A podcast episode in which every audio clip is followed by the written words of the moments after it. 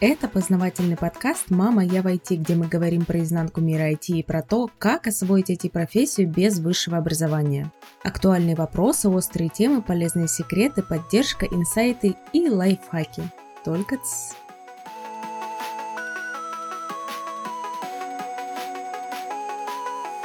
Привет, друзья из интернета! Меня зовут Мария Котова, и я уже несколько лет как могу с уверенностью сказать, что построила успешную карьеру в IT – у меня есть айтишное образование и очень большой реальный опыт работы в разных компаниях и ролях. Например, сейчас я работаю в большой австралийской IT-компании, где у меня даже есть свой отдел.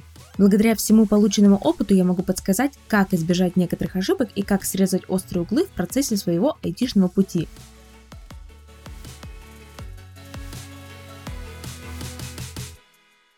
И сегодня мы обсудим сложности, с которыми сталкиваются начинающие айтишники, и не только они, а вообще многие начинающие специалисты в разных сферах. Мы поговорим, конечно, не обо всех трудных моментах на старте, но о самых популярных. Я собрала их на основе ваших сообщений мне в директ и на основе своего пройденного пути и опыта. Потому что я, кажется, успела наступить почти на все грабли на старте, и тем лучше для всех тех, кто планирует перенять мой опыт и не повторить такого количества приколов и ошибок. Самое крутое в этом выпуске в том, что я не просто расскажу про сложности, но и еще дам ряд рекомендаций о том, как их максимально просто прожить. Поехали! Первый сложный момент я бы назвала «А как у вас вообще все работает?». Он про то, что нужно на берегу выяснять все детали по рабочим процессам, по тому, как будет выстроена ваша работа, по тому, какие негласные правила есть в компании. Например, может считаться, что люди, которые уходят раньше, чем начальник, это люди, которые надолго в этой компании не задержатся.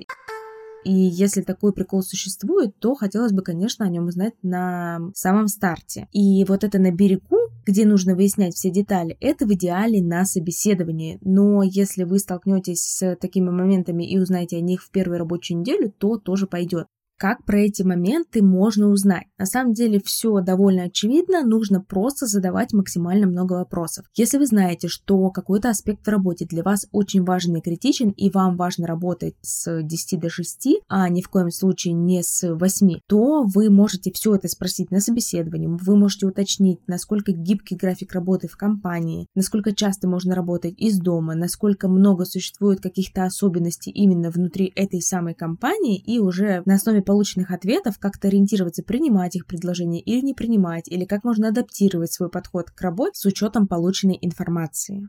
Вторая сложность, с которой сталкиваются практически все начинающие, и которая вытекает из первого пункта, я бы охарактеризовала как «не буду задавать свои глупые вопросы, а то все вокруг подумают, что зря меня взяли». На мой взгляд, глупых вопросов не бывает. Если вопрос есть, то, скорее всего, кто-то недостаточно вам объяснил какую-то часть работы или дал недостаточно информации, и в любом случае, если вопрос есть, ответ на него тоже должен быть. Как вы будете искать этот ответ, тоже может варьироваться. Вы можете почитать Вики, вы можете посмотреть какие-то общие ресурсы компании. И если вы там ничего не нашли, то уже идти к людям и спрашивать. И это как раз тот момент, где вы ищете грань между слишком много вопросов и слишком мало вопросов. И когда вы только начинаете свой путь в IT или в любой другой сфере, эти вопросы, само собой, будут появляться чаще. И лучше проговорить все свои идеи и все свои недопонимания или, наоборот, решения той или иной задачи на старте и что-то уточнить один раз, чем спустить неделю работы в унитаз, потому что вы стеснялись задать какой-то один вопрос и из-за этого ушли совсем не в том направлении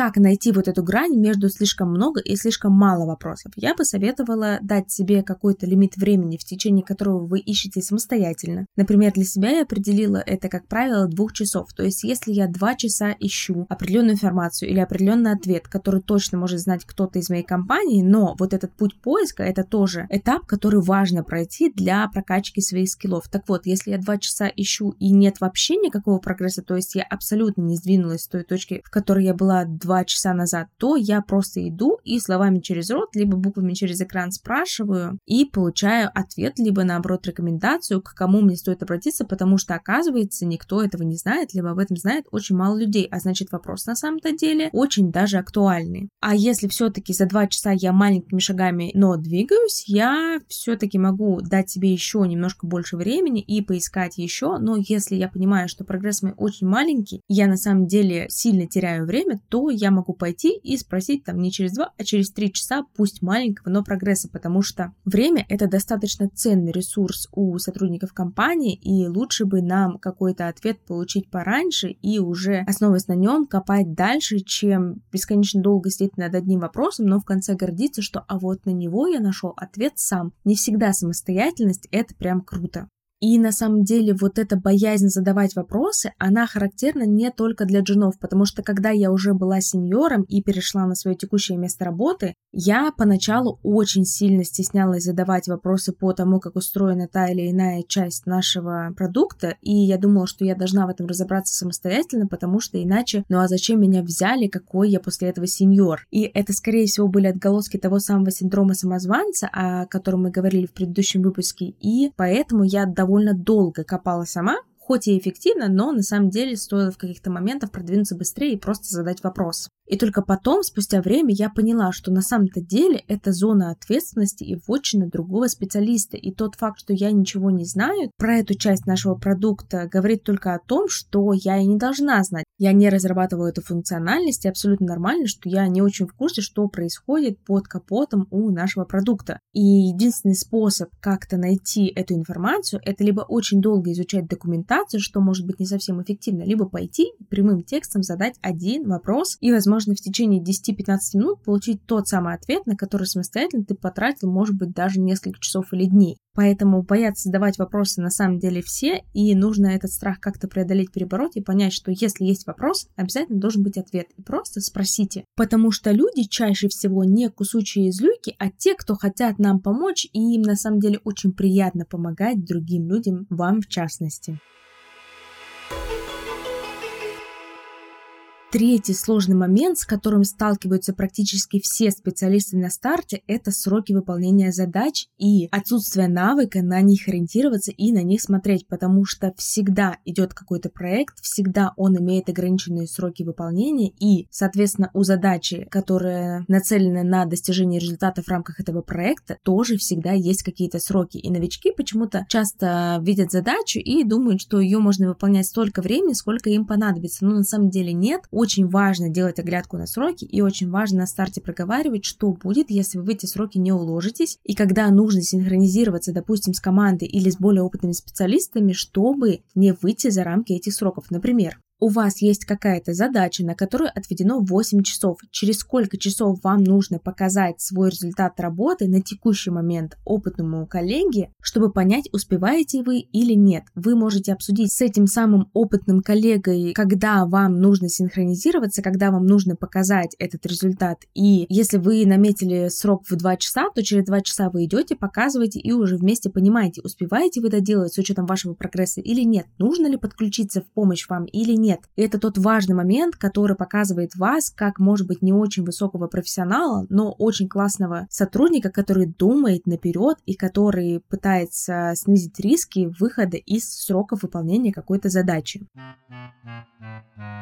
Четвертая сложность, с которой сталкиваются начинающие айтишники, это не разбираться, почему мы делаем что-то и делаем это определенным образом, а просто слепо делать. И тут важно понять, что слепо подчиняться более опытным коллегам и не разбираться в том, что вы делаете и почему вы делаете именно так, это путь в никуда, потому что если вы не начнете понимать, почему в одной ситуации нам больше подходит это решение, а в другой ситуации нам больше подходит другое решение, то вы не будете быстро развиваться и быстро прогрессировать. И таким образом ваша карьера двигается сильно медленнее, чем могла, потому что классное качество настоящего продвинутого айтишника состоит в том, что этот человек человек не просто делает что-то по заданному паттерну, по обкатанному пути, а в каждом случае, в каждой задаче, в каждом проекте пытается придумать оптимальное решение. Да, для каких-то стандартных задач это решение будет тоже плюс-минус стандартное, но все равно даже эти стандартные задачи всегда адаптируются под какой-то конкретный проект, потому что за каждым проектом к нам приходят разные клиенты, иначе бы мы просто поставили этот поток на конвейер и стряпали бы одни и те же интернет-магазины, одни и те же приложения, но это это нереалистично, потому что все компании разные, у каких-то есть свои нюансы, начиная от географии, заканчивая количеством заказов, которые они могут выполнять в единицу времени. И поэтому нам очень важно научиться понимать, от чего зависит принятое решение, как нам сделать ту или иную задачу оптимально и вообще почему принято делать так или иначе. И именно вот это умение разбираться в деталях, умение отвечать на вопросы, почему и как мы делаем что-то, это то, что прокачивает нас гораздо быстрее, чем просто выполнение поставленной задачи по какому-то обкатанному шаблону. Следующий важный момент, который нужно научиться прокачивать себе, это умение разбираться в процессе целиком. Да, вы пришли в компанию на какую-то конкретную роль. Да, ваш спектр задач сильно ограничен, но если вы не понимаете, где вы находитесь внутри целого большого процесса работы над проектом или над продуктом, хотя бы на уровне модели, хотя бы на уровне представления, то вам очень сложно представить конечный результат. И если вы находитесь в своем каком-то вакууме и не разбираетесь вообще, где вы в части вот этого большого процесса, вам трудно будет выдавать какую-то качественную работу, потому что вы не совсем представляете, а какая именно работа будет считаться качественной. Именно поэтому в проекте, в компании очень важно понять, кто за что отвечает, когда принимаются те или иные решения, кем они принимаются, когда в проекте самые напряженные дни или месяцы и так далее. И чтобы это все узнать, достаточно просто начать задавать вопросы, начать гуглить, начать читать по теме, начать разбираться вообще не только в своей работе, но и в работе специалистов, которые действуют с вами по соседству, например, кто еще есть в вашей команде. Просто почитайте, поразговаривайте с ними на кухне за чаем. Ребят, что вы делаете? Как вы это делаете? А что вы получаете в результате? Какой результат именно вашей работы? А что вообще в вашей работе зависит от меня и как я могу улучшить качество выполнения своих задач, чтобы вам стало работать проще. И вы удивитесь, может быть, но это сильно улучшит отношения в команде, и это сильно поднимет вас на новый уровень, и ваши коллеги будут смотреть на вас с уважением, потому что, может быть, вы, конечно, еще не решаете некоторые задачи супер классно и быстро, но по вам точно видно, что вы радеете за результат и что вы хотите сделать работу ваших коллег еще более эффективной и простой, а это на самом деле очень много значит для них.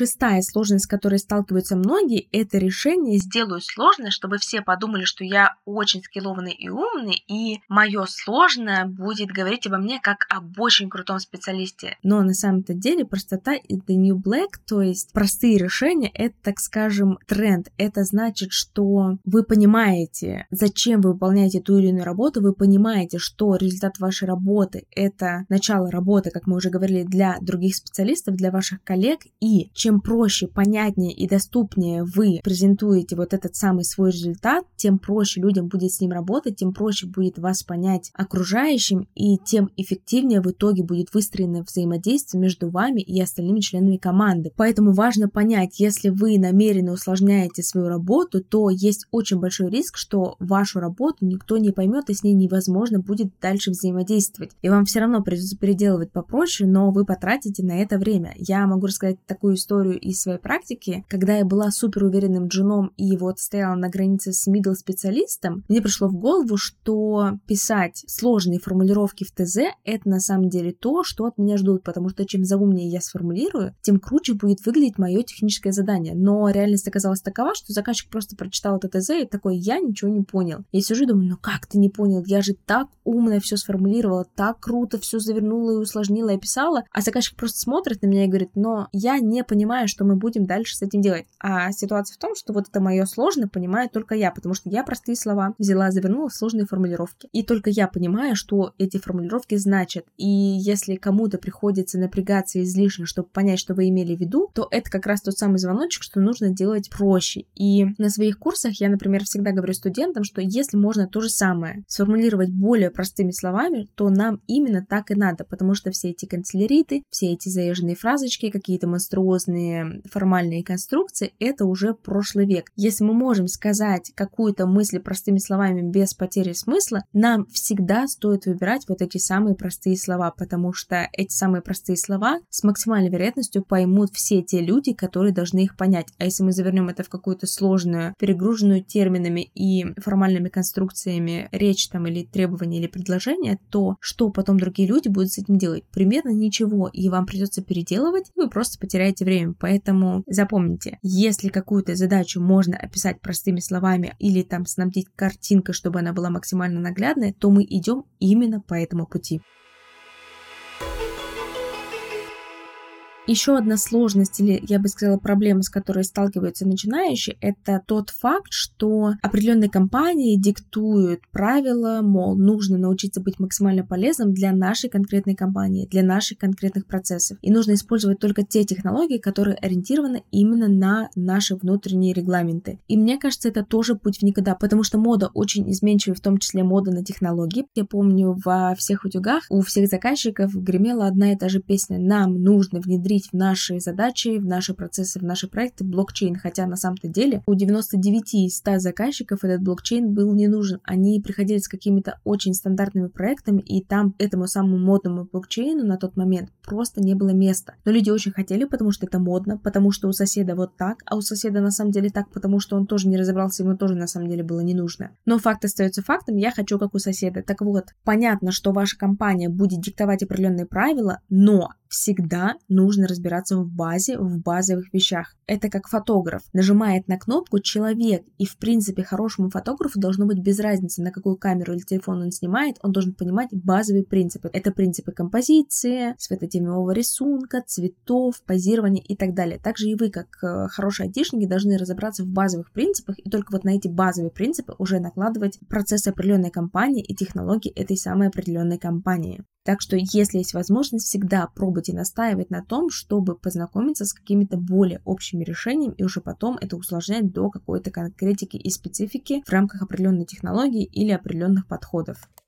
Восьмой сложный момент для начинающих специалистов я бы охарактеризовала так. Важно не только уметь решать свои профессиональные задачи, но и прокачивать ваши софт-скиллы. Потому что на самом деле в последнее время софт-скиллы не менее важны, чем хард-скиллы. И да, разным специалистам они потребуются в разные моменты времени. Кому-то чуть пораньше, кому-то чуть попозже, но фишка в том, что они потребуются вообще всем. Потому что профессиональные навыки — это то, что прокачивают примерно все. А вот на софт-скиллы обращает внимание далеко не каждый. И именно поэтому найти человека, в котором есть и то, и другое, чуть сложнее, чем найти просто хорошего специалиста без каких-то софт-скиллов. И софт-скиллы важны именно потому, что вы в первую очередь делаете проект или продукт для людей и вместе с людьми, поэтому то, как вы с ними общаетесь, то, как вы с ними взаимодействуете, то, как вы умеете найти подход и организовать процесс максимально эффективным способом, показывает вас в том числе как хорошего профессионала. И даже если вы делаете что-то для автоматизации определенной техники, это в конечном итоге техники дает определенный результат людям. То есть за любой техникой стоят какие-то конкретные люди. И с этими людьми вам, скорее всего, придется пообщаться, чтобы выяснить детали. И именно поэтому, чем раньше вы начнете вкладываться в свои софт-скиллы, примерно как история с английским, чем раньше вы начнете вкладываться в свой английский, тем лучше. Также и с софт-скиллами. Чем раньше вы начнете вкладываться в них, тем раньше вы начнете увеличивать отрыв между собой и вашими коллегами, которые делают упор только на хард-скиллы, то есть только на профессиональные навыки.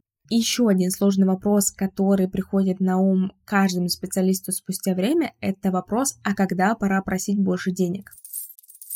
Я бы ответила на него так. Когда ваши скиллы вырастут относительно последнего зарплатного предложения ощутимым образом. То есть вы начинаете стоить больше денег, когда вы выросли относительно себя же прошлого, которому была назначена текущая зарплата. Если вы выросли совсем чуть-чуть, то, кажется, вам и нет повода поднимать количество денег, которые вы получаете от компании. А если вы выросли заметно, то, конечно же, ваша зарплата должна быть пересмотрена. И возникает вопрос, а как понять, сильно выросли мои скиллы или не сильно? Я вам для этого подготовила карту саморевью, по ней можно оценить как раз ваш прирост за последние полгода, потому что на самом деле чаще, чем раз в полгода, а то и в год зарплата редко пересматривается. И для того, чтобы получить это руководство по саморевью, вам нужно подписаться на мой канал, ссылка будет в описании, и нажать на кнопку «Хочу карту скиллов». И я вам отправлю эту самую карту скиллов, вы сможете делать ваши ревью регулярно, или вы сможете, если вам хватит памяти, сделать даже ревью за последние полгода, то есть вспомнить, в какой точке А вы были полгода назад и в какой точке Б вы находитесь сейчас, и тем самым образом вы сможете понять, а пора ли вам уже просить больше денег. Если вдруг у вас будут дополнительные вопросы, вы всегда можете написать мне, и мы с вами уже более предметно поговорим или договоримся о консультации. Но пока я предлагаю вам воспользоваться вот этой моей бесплатной новиночкой, подписаться на мой телеграм-канал и получить ту самую карту скиллов, чтобы понять, а пора ли вам уже просить больше денег за вашу работу. И последний, десятый сложный момент, о котором я хотела бы с вами сегодня поговорить, это подход к вашей работе. Если вы идете на текущее место с концепцией, вот мне тут надо только закрепиться в IT, а дальше я уволюсь и буду работать в Гугле, поэтому здесь нет смысла тратить время на текущую работу, я буду работать как-нибудь, мне вот только бы строчку в резюме, то я бы вам посоветовала жить сегодняшним днем, потому что невозможно на хорошей работе работать хорошо, а на остальных как попало, потому что хорошо работать — это стиль мышления, и это вообще-то привычка. И к тому же, кто сказал, что Google это хорошая компания? Все очень субъективно, поэтому нарабатывайте скилл работать хорошо на любой работе сейчас, в любой компании сейчас, и тогда вы всегда будете более востребованным специалистом, чем человек, который ждет как раз того самого золотого хорошего предложения, а здесь работает тяп-ляп, потому что когда дойдет дело до собеседования как раз тот самый Google или другую большую компанию, ваши реальные навыки и скиллы скажут сами за себя, и если вы не прорабатывали качественные задачи, которые входили в пул ваших обязательных навыков на текущем месте работы, это будет заметно. Поэтому всегда работайте хорошо, всегда работайте на результат, и Google не заставит себя ждать.